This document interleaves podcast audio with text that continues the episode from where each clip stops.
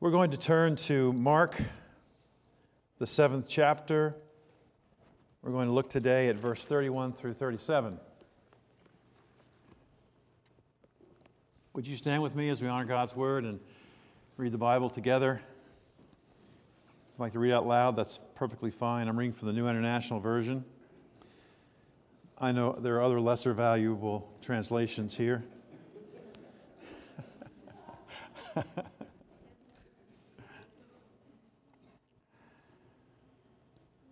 Then Jesus left the vicinity of Tyre and went through Sidon down to the Sea of Galilee and into the region of the Decapolis. There, some people brought to him a man who was deaf and could not talk, or hardly talk, and they begged Jesus to place his hands on him. After he took him aside, away from the crowd, Jesus put his fingers into the man's ears. Then he spit and touched the man's tongue. He looked up to heaven and with a deep sigh said to him, Ephphatha, which means, be opened. At this, the man's ears were opened, his tongue was loosened, and he began to speak plainly. Jesus commanded them not to tell anyone, but the more he did so, the more they kept talking about it. People were overwhelmed with amazement. He had done everything well, they said. He even makes the deaf hear and the mute speak. Lord, open our eyes today, open our ears today. Let us hear, Lord. We thank you for your word, that it is quick and it's powerful and sharper than any two edged sword, and divides between that which is error and that which is truth. It teaches us, guides us, protects us inspires us, humbles us, brings us into deep experiences of worship and praise and adoration for the great things you have done. I pray, Father, today that we will hear your word and we will hear it in a way that quickens our hearts, brings life to us, brings light to us. We bless you and praise you for the body of Christ. We thank you, Lord, that together we hear and understand your word. We thank you for that, Lord. We ask for your Spirit, your blessed Holy Spirit, the Comforter, the other Comforter, will come even today afresh, manifest himself to us, and open us up to truth. As Jesus said, He will come. He will not speak of Himself, He'll speak of me and He'll lead you and guide you into truth. We want to be in truth today, Lord. In Jesus' name. Amen. Praise the Lord. Please be seated.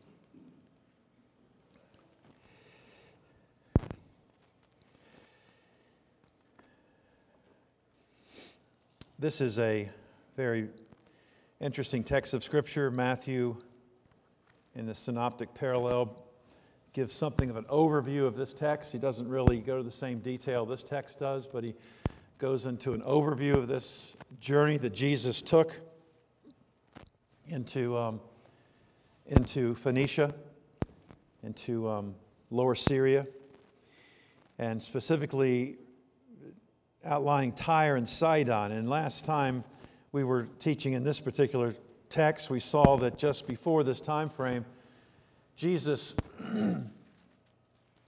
um, healed the daughter of a Syrophoenician woman who was also a Gentile, who was also from the same region. She was in the city of Tyre, which is south of where this event takes place today, but um, still in the, in the land of the Gentiles. And as a result, we see this statement in Matthew this overview of Jesus left there and went along the Sea of Galilee. Then he went up on a mountainside and sat down. Great crowds came to him, bringing the lame, the blind, the crippled, the mute, and many others, and laid them at his feet. And he healed them.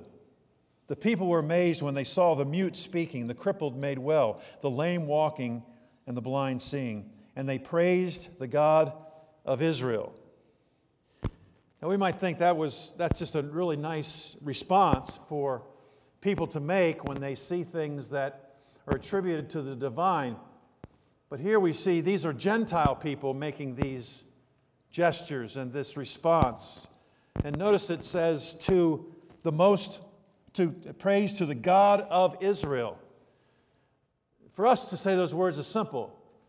But for a Gentile of this day to say those words and to think in that kind of a language is really a miraculous situation taking place. Because Jews and Gentiles were dire enemies. Uh, they, they hated each other. And we could go into a great deal of detail if you come on Wednesday nights and you've heard that, that section on why did Jonah run when God spoke to him and told him to go to Nineveh and preach repentance to the people there. And we talked about what is the Jew Gentile context of that text, of that, of that time frame. And we see it's very similar to the context that still exists even to this time in Jesus' day. And Gentiles rejected, hated Jews, Jews hated and rejected Gentiles. And this is something that was caused by God Himself. As He called the people of Israel out from the Gentiles, Jewish people are Gentiles just like everybody else until God calls them. What made them unique was not some genealogical, genetic heritage, it was that God called them and called them His people. What makes us unique? God called us. God called us to be His own. That's what makes us unique, and that's what made the Gentiles unique. And when they became Jews, but over time, God said, I want you to stay separate. I want you to exclude yourself from any of their, their feasts or any of their relationships, no marriages, no friends, no houses. Don't go near them. Don't eat what they eat. Don't eat with them. Stay away from them. God said that in the Bible. It's in the law. That was the disposition that the Jewish people have toward the Gentile nations around them. And um, they, they did a very good job of it.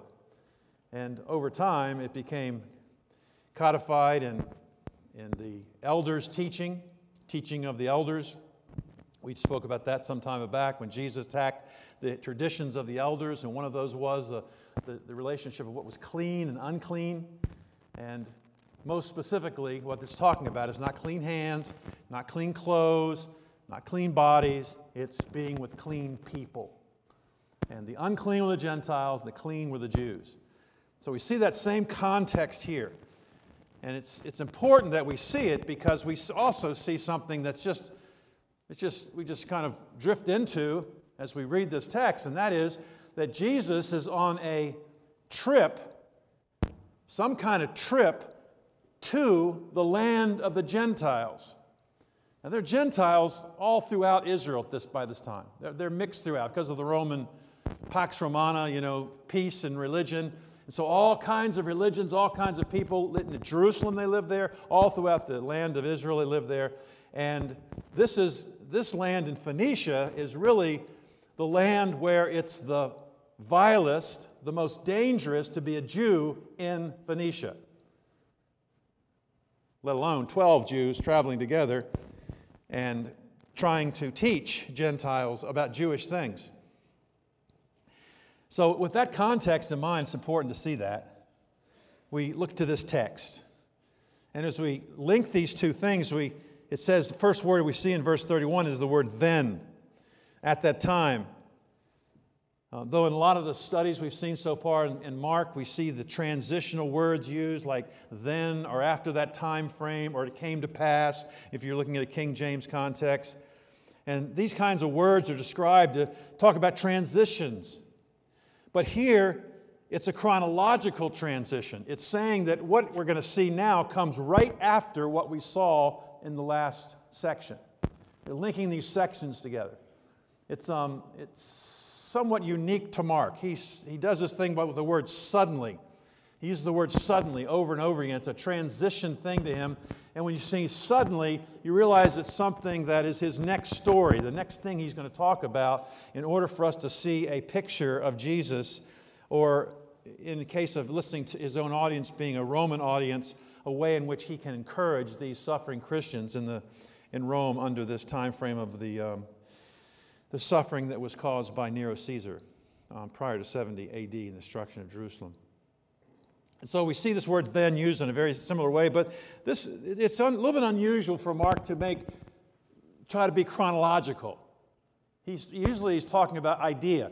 This idea follows this idea, or he takes three ideas and puts them together, and he uses the narratives and the words of Jesus in order to describe his three points, his three sections, but he doesn't care whether they're chronological or not. So you look at the other gospels, and it doesn't seem like they follow the same chronology as Matthew or Luke.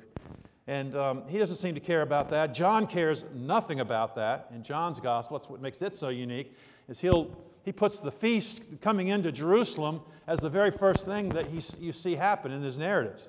Whereas all the other gospel writers put that toward the very end during the Passion Week and so forth. So we, we see the same tendency in him. So we start this out. All that to say, verse 31 starts with the word then.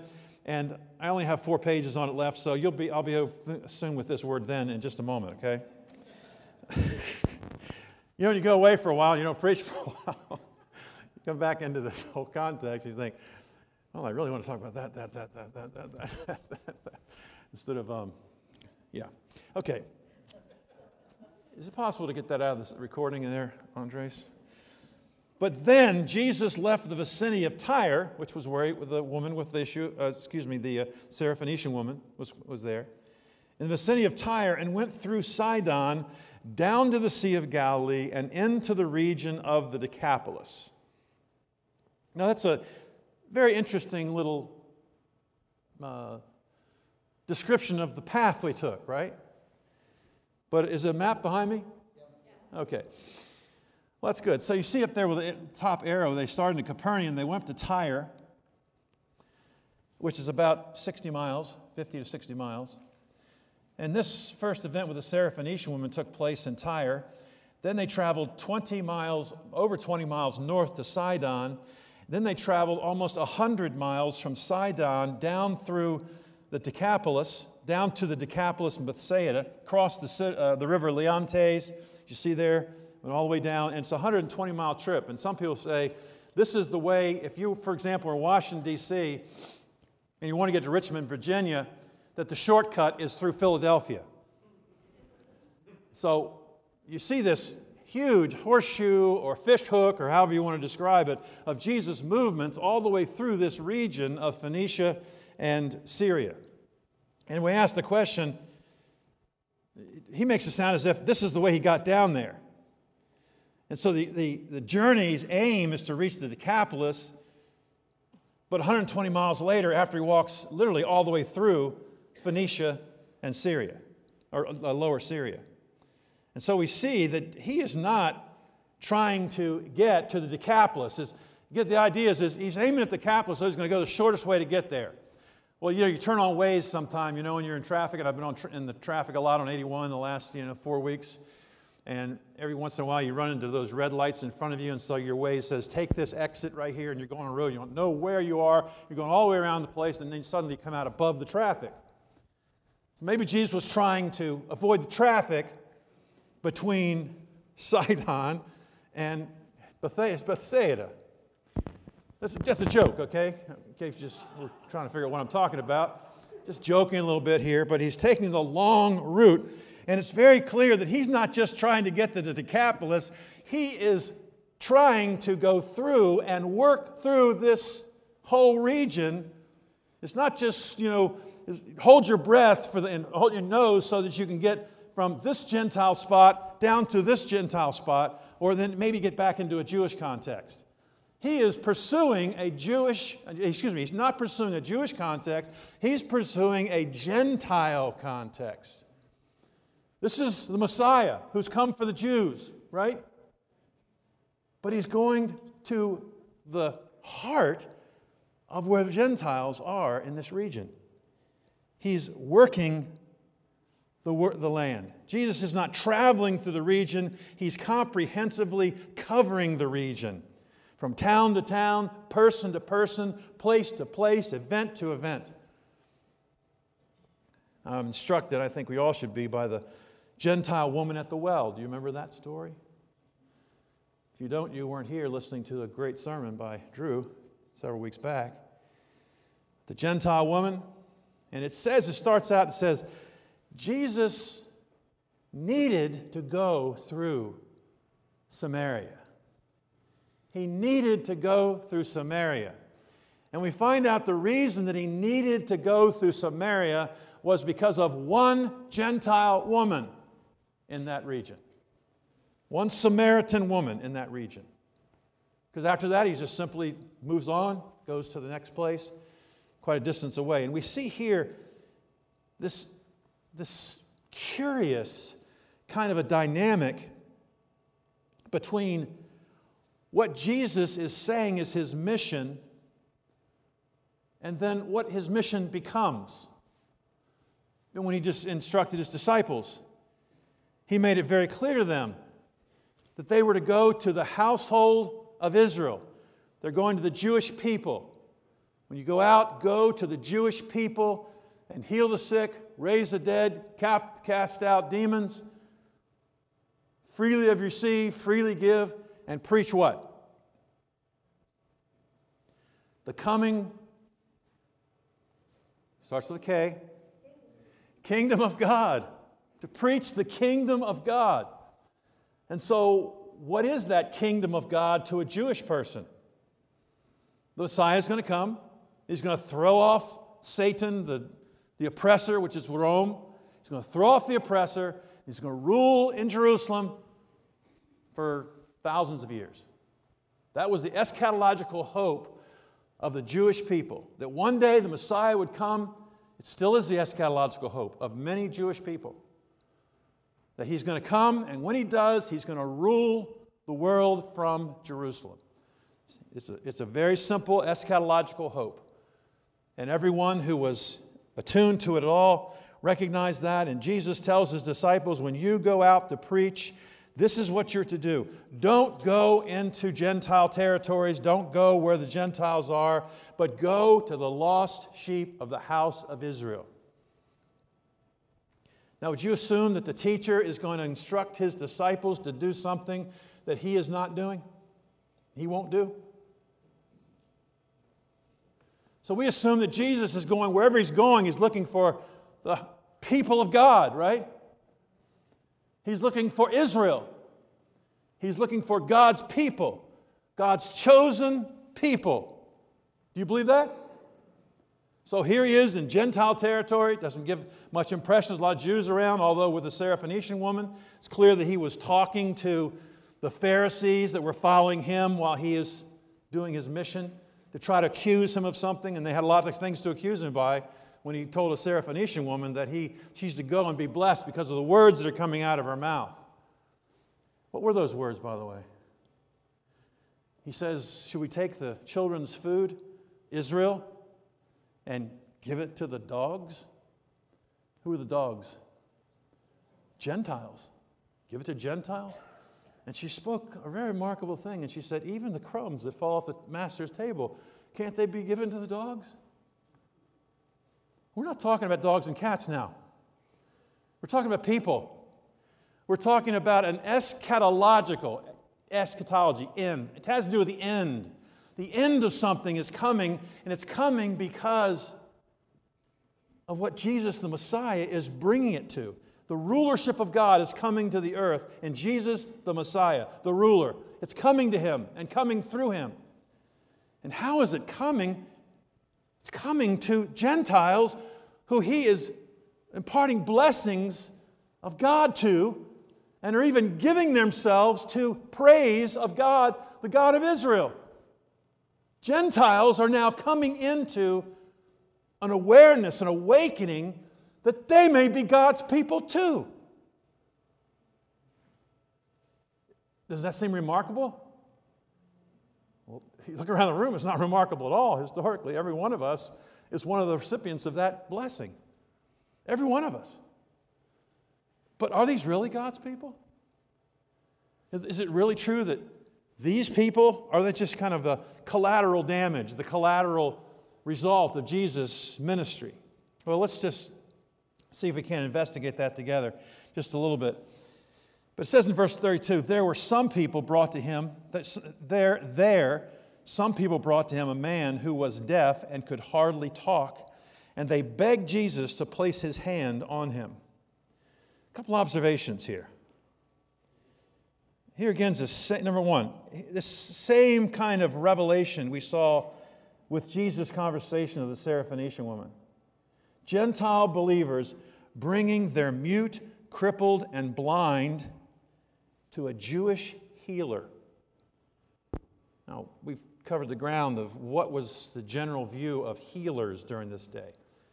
Well, healers were not necessarily Jewish or Gentile, they were just people who made their living in healing people. And they all had either a cane, a stick, or a robe, some kind of a robe, some kind of adornment, something that they had that they could show this was the, the source of their power. And they were called magicians. They were called people that were magicians. And some were magicians for healing, and some were for miracles and some other, other things. For demon possession was a big one. And so here comes Jesus into this Gentile territory, and more than likely, he's not looked at as the Messiah coming to his people any more than the Jewish people looked at him that way. He wasn't recognized as the Messiah. I mean, Isaiah 53, all the way back to Isaiah. There's nothing about him that attracted us to him, it says. And so he's just, look, he's just the next guy who has a healing thing he can do. In this case, he probably had his garments. Remember the woman who came with his, the woman with the issue of blood, and what did she do? She said, If I can just what? Touch his robe, I'll be healed. And then turned out he, she found it was a real thing that was she was touching, but it wasn't her touching him, it was him, his power touching her. And so we see this same kind of perspective. Now, when it says they begged Jesus to place his hand on him, why would Jesus have to be begged to heal a person? Well, again, what was his instructions to his disciples? Don't, don't go to Gentiles. Go to the household of Israel. And so if, if that's their, their um, mandate, it's surely his mandate. And so what is he doing when he says they begging him? Why would they beg him? If you can just kind of go back one phrase before that, why do you beg someone for something? Because they already told you they weren't going to do it. They already said they're not going to do a certain thing, and so you beg. Now, again, I've been on a trip and I've left several airports, and you see a lot of begging going at airports. Can you just please put me on this flight? Please, please. You know, we're saying, my wife's aunt had a stroke. We need to be on this flight. In fact, we need to sit together just for the fun of it. And, and you look at them and, and you think, this, are not, these are, this isn't Jesus people. They're not compassionate. Sorry, we only have those seats and go to the end of the line or wherever you want to go. Go away. Jesus is following the same mandate, but something's happening. I don't mean it's surprising Jesus, but he is looking for his people. And how is he identifying his people? How does he identify his ministry in the life of his disciples to know if they really knew he was the Messiah? He says to me, he says to them, Who do men say that I am? Well, some John the Baptist, some Elijah, some uh, another prophet, da da da da. He said, Yeah, but who do you say I am? Why is he doing that? So he can figure out who he is? Is, he, is Jesus trying to learn something or is he trying to teach something? And as a result, Peter stands up and says, Thou art the Christ, the Son of the living God. He recognizes his incarnate state and his mission all in one phrase. Remember what Jesus said? Jesus goes, Wow, let's have some solitude. God, what was that all about? No, he said, Flesh and blood hasn't revealed this to you, but my Father in heaven. This is something that is, it's a, it's a characteristic of his people. What do they do? My sheep, what? Hear my voice. They come to me. I give them eternal life. No one can pluck them out of my hands or my Father's hands, and my Father and I are one. He hears one of his calling out to him. They're begging him, Lord, whatever their, their technique was. He's deaf, he can hardly talk. They begged him to place his hands on them. And so we see this same kind of context of this tension between what Jesus, what we think is Jesus' mission, that's to go gather all the Jewish people, and Jesus' mission is to go and gather all his people. All my people, all my, those one they're called by my name. He came to seek and to save that which was lost. Not Jews that were lost, but that which is lost. Now, please don't think I'm you know, anti-Jewish, okay? Any morning you say Jesus is anti-Jewish. And he's been called that too. Jesus is anti-Jewish. You know, Christians are anti-Jewish. Let's don't go there. Okay, second observation. The Greek word translated could hardly hear. Some people brought to him a man who was deaf and could hardly hear. It's a word that's used only two times in the Bible. Once in a Hebrew context, translated into Septuagint into Greek, using this word, and here, only two places in the Bible. As I said, the, the, the, Septuagint is the Greek translation of the Old Testament that was done, you know, 120 years, something like that, before the coming of Christ. Old Testament was translated into, into Greek, and this is the word that appears in a text in the Old Testament. A text. And that text is Isaiah chapter 35, verse 5 and 6. Let's turn there. Actually, it's actually 1 through 9, so we'll look at the, its entirety if you have a moment to turn there. Isaiah chapter 5. 35, excuse me. 35, verse 1 through 9. And notice the language that's used in Isaiah chapter 35, verse 1 through 9. Now, I, will tell you from the beginning, as you're going there, that this text in Isaiah, in several forms of current eschatology, notably dispensational uh, eschatology of the end, um, characterized by, I'd say, probably the majority of Christians, at least in the United States, is that this text is a millennial text. This text is for the time when, sometime in the future, when Christ is reigning for a thousand years. And these are the characteristics of what you see during that thousand year period. And let's see, by listening what these are, you say, well, I'm not sure what I am. Well, you will in a minute. You'll start seeing things that either don't seem very familiar to you or they are very familiar to you. The desert and the parched land will be glad the wilderness will rejoice and blossom. This look familiar to you? How many of you ever read this before? When did you read it? Today. okay. okay. All right. It was, just, it was today. Praise the Lord. Like the crocus, it will burst into bloom. It will rejoice greatly and shout for joy. The glory of Lebanon will be given to it and the splendor of Carmel and Sharon. They will see the glory of the Lord, the splendor of the Lord. The glory of Lebanon. Would it surprise you that Sidon, Tyre, Syria, this is ancient Lebanon. This area is where Lebanon is Lebanon that he's speaking about here. So this is the area that will rejoice.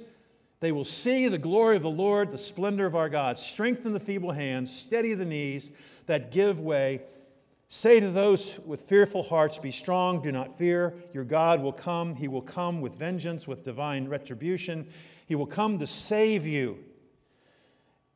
Then will the eyes of the blind be opened, the ears of the deaf, deaf unstopped. Then will the lame leap like a deer, and the mute tongue shout for joy.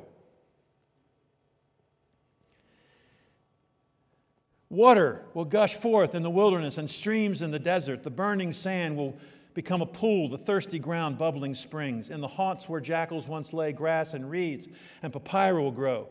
And a highway will be, will be there. It will be called the way of holiness. It will be for those who walk on that way. The unclean will not journey on it. Wicked fools will not go about on it.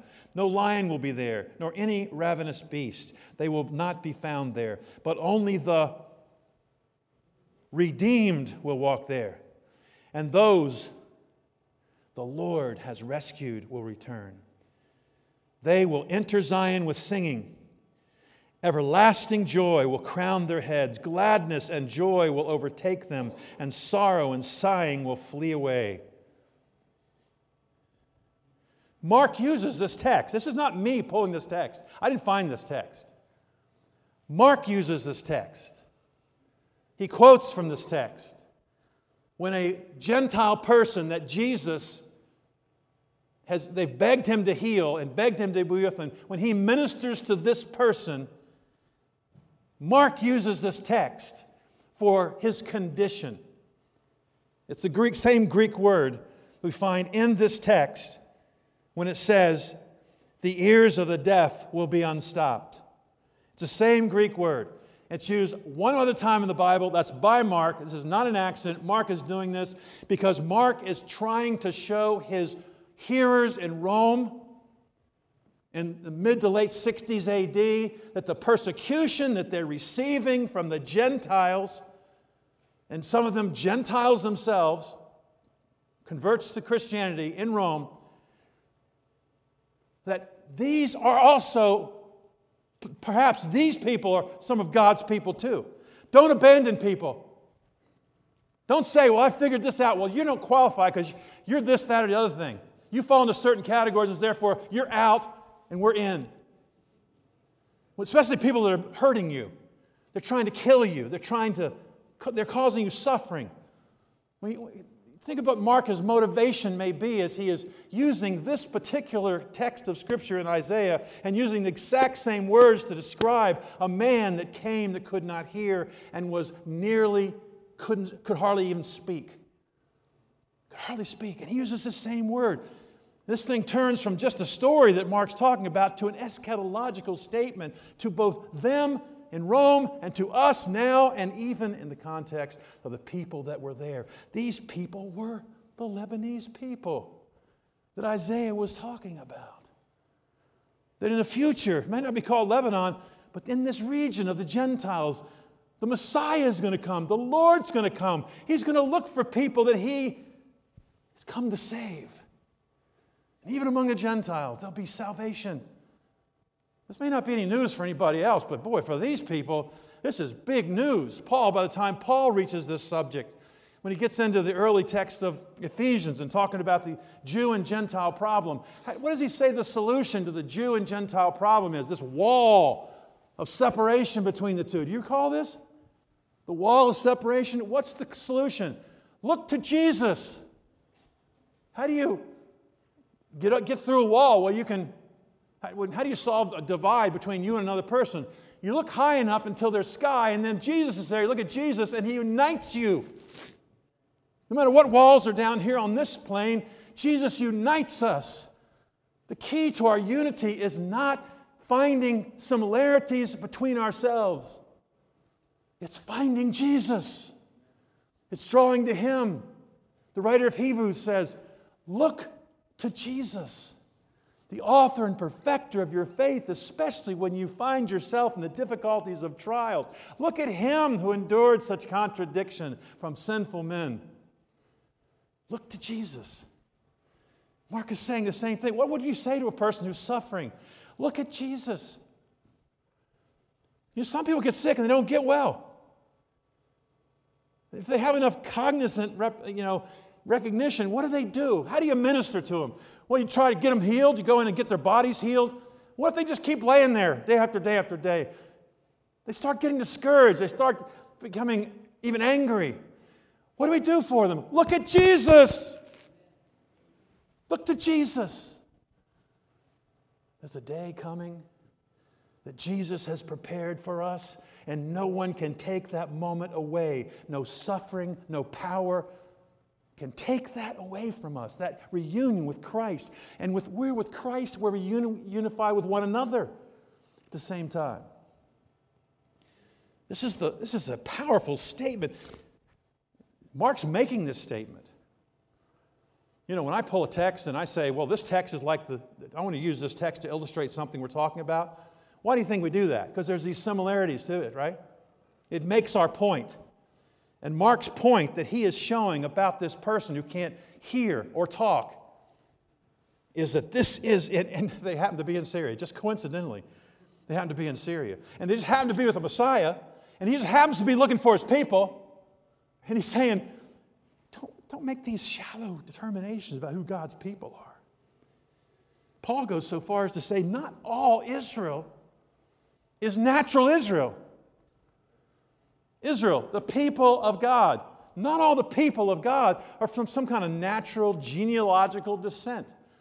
Not all persons who come, are considered Israel. The Israel of God, Paul talks about that in Galatians. On this same subject, that there's neither male nor female, there's neither slave nor free, there's neither Jew nor Gentile, but all are one in Christ. And he calls that group the Israel of God. In this new covenant context, we're not separated from people because of male, female, slave, free, Jew, Gentile. That doesn't separate us. We're not separated by anything from Christ. Any of those who are in Christ, we're not separated from them either. Sorry I'm getting so worked up here. You should have been with me when I was studying this stuff, man. I was really getting worked up. it's a supreme significance for Mark's presentation of Jesus. This is from um, James Edwards in his Pillar commentary, Gospel according to Mark. And he says the allusion to Isaiah 35 is of supreme significance for Mark's presentation of Jesus, not only because the restoration of speech to a, you know, a, a person who couldn't hear. I, have made a commitment. I don't going to use Greek words in my sermons. Now I have one Greek guy. Maybe I should. I don't know. Uh, but he, he I put in my notes, the speech of this person signals the eschatological arrival of the day of the Lord, but also because the desert wastelands of Lebanon will receive the joy of God. The regions of Tyre and Sidon are, of course, precisely the Lebanon of Isaiah 35. Jesus' healing of this particular person in the Decapolis becomes the first fruits of the fulfillment of Isaiah chapter 35, verse 10. This isn't just using it to prove a point, this is the fulfillment of Isaiah the prophet 500 years before this, prophesying this. It's being fulfilled in Christ. Salvation has come. The Gentiles, the ransomed of the Lord, as it says in the text of Isaiah 35, the ransomed of the Lord. They'll enter Zion with singing. And what is Zion? Zion is the kingdom of God, it's the invisible church, it's the temple of the Holy Spirit, not built with hands, built in the hearts, in the unity of God's called people and God's chosen people in this new covenant context. Do you hear me? Salvation thus comes to the Gentile world in Jesus, who is God's eschatological redeemer from Zion. As we have noted before, the only categories adequate for Mark to describe the person and work of Jesus are ultimately the categories of God. Once again, as in the story of the Syrophoenician woman, salvation is from the Jews. Jesus didn't say the woman in Samaria at the well, salvation is for the Jews. He said salvation is from the Jews. There's no text in Scripture that says salvation is only for the Jews. Old Testament, New Testament, God had compassion on Gentiles in the Old Testament. They came into Judaism through baptism and confession. They were converts. They weren't called full Jewish people, but they, they had fellowship in the covenants of God. And now they've been, they've, they're not only just people that had some access, but they have full access, Paul says in the second chapter of Ephesians. In John chapter 4 22, salvation is from the Jews. And here, this person who is from the Jews comes bringing salvation, bringing healing to this poor man. And it almost makes the, it doesn't really matter how he heals him after this, right? I mean, once you know that, once you see that, it's the most glorious thing about the text. But Mark goes on to say, and after he took him aside, away from the crowd, you know, again, why wouldn't want Jesus want to just say this to the whole crowd? Why? Because he found the one he came for. Why didn't he just call the whole town in when the demoniac at Gennesaret was relieved of the demons? Why didn't he do that? Why didn't he take him in his boat with him and say, when he gets in his next big crowd, look at this guy. This guy used to have demons. Look at him now. Why didn't he take him? Because he went there to gain the one person that was going to reach all those other people. Why isn't God calling many? Because he only needs a few of his. Took him aside, away from the crowd. He didn't want the crowd to get the idea that he was just the new magician in town. They really would have pushed in on him then. You know, yeah, I can heal. People say today, it's Jesus' will to heal everybody. Well, you know, you make the stupid, unspiritual response by saying, well, if that's true, then why isn't everybody healed? Well, that's because of everybody. Well, how did everybody get sick then? Did they say, I want to be sick? I mean, if it's just up to everybody, we don't need anybody to be that. It just seems simple to me. It seems simple. Say that around certain groups, and you're simply excused from the room. But he took him away from the crowd. He doesn't need the affirmation of a crowd.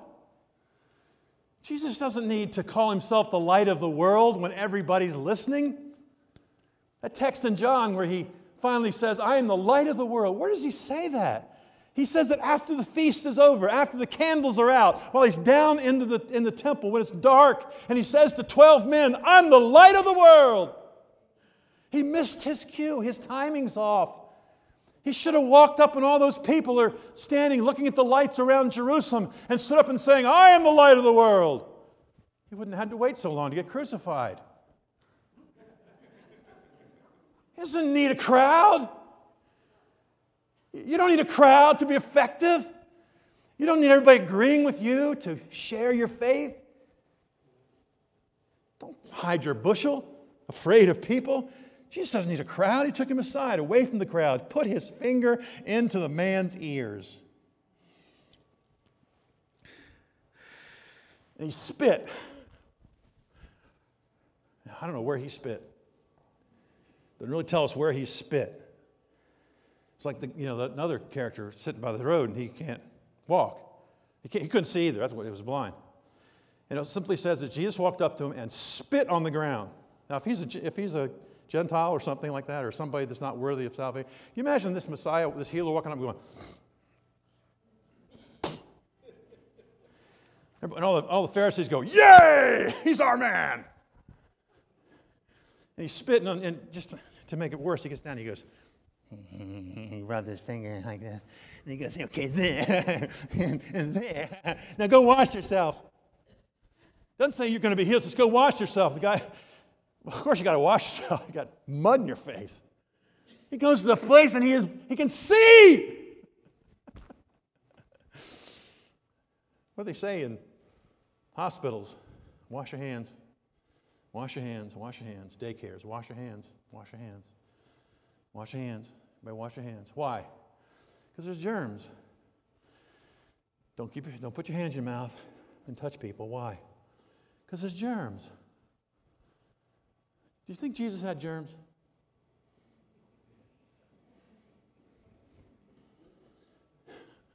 I take Jesus' spit in my mouth anytime I can get it. It's like some healing balm. You should, you should just read. The, it's like a comic book sometimes, some of the stuff you read about people saying things. He shouldn't have done that because it wasn't healthy. uh, his spit mixed with mud or just straight is pretty powerful. And he touched the man's tongue with his spit. Come on, anybody need to have your hearing fixed? No. And he touches his ears.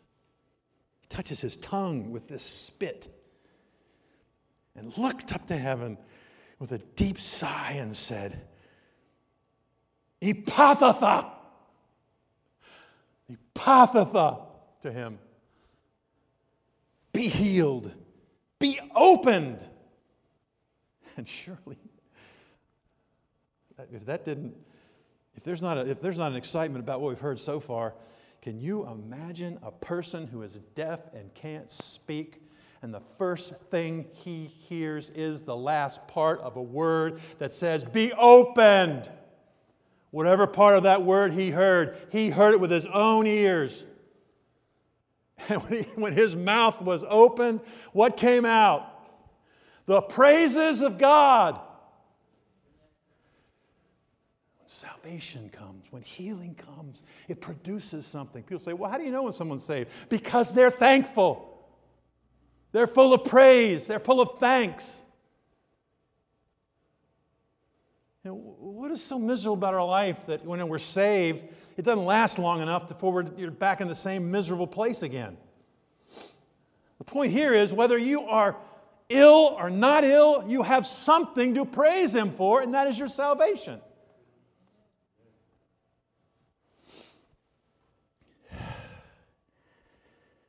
Oh, just imagine that. He looks up to heaven. The whole crowd goes, well, there wasn't a crowd at this point, but maybe the disciples looking around. He looked up to heaven with a deep sigh. Be opened. At this, the man's ears were opened, his tongue was loosed, and he began to speak plainly. What do you think he wanted to talk about? The demoniac has thousands of devils thrown out of him. What do you think he wants to talk about? The woman at the well, all of her major sins are told to her, her indiscretions are told to her. And she's awakened by living water. And what does she want to do? The disciples are rolling up to the scene. I don't want, if you get in detail from Jerusalem, but rolling up the scene. And where's she? She is gone, man. She's at town, telling everybody what she had heard and seen.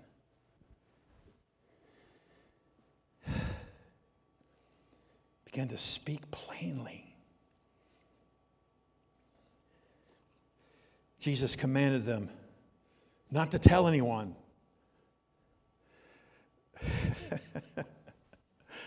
But the more he told them that, the more they kept talking about it. Tell someone who just got saved, you can't talk about this. Don't put me around non Christian people and say, don't talk about God. Because I'll just wait for a question and just answer a question. That's all you got to do. You don't have to, you don't have to push anybody. You just wait until they ask you a question. You know, like people, I've had this a lot. And, and I'm very good at this fake thing I do called being happy and smiling. And they say, What are you so happy about? That's an amazing question to be asked, isn't it? Why are you so happy? What makes you so happy? Why aren't you worried? You know, whatever their question is, tell them why. And if someone comes up and they say, You can't talk about this, talk about what? You, you can't preach anymore. I'm not preaching to anybody. What are you doing then? I'm just asking questions. Like what? Ask me a question. The more he did this, you might look at this as something negative, right? Jesus commanded them not to tell anyone, but the more he did, the more they kept talking about it.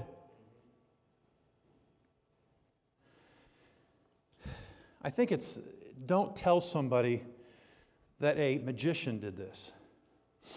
Don't tell somebody the guy with a magic cape down there did this, or the big stick, or you know, some kind of a special way, some incantation that they know. Don't tell them that. Just tell them exactly what happened. That the Lord did something, the Lord healed me. Or just go talk plainly to people who know that you have bad, you can't hardly talk. Just go do that. Just show them what has happened to you. And they notice. People were overwhelmed with amazement. He has done everything well, they said. He even makes the deaf hear and the mute speak. Mm. The new covenant context is literally opening before this man's eyes. And there, it's opening before the eyes of people who have been assured that Jewry, Jewry hates them. And anybody who's a Jew hates them because they have to, because their God hates them.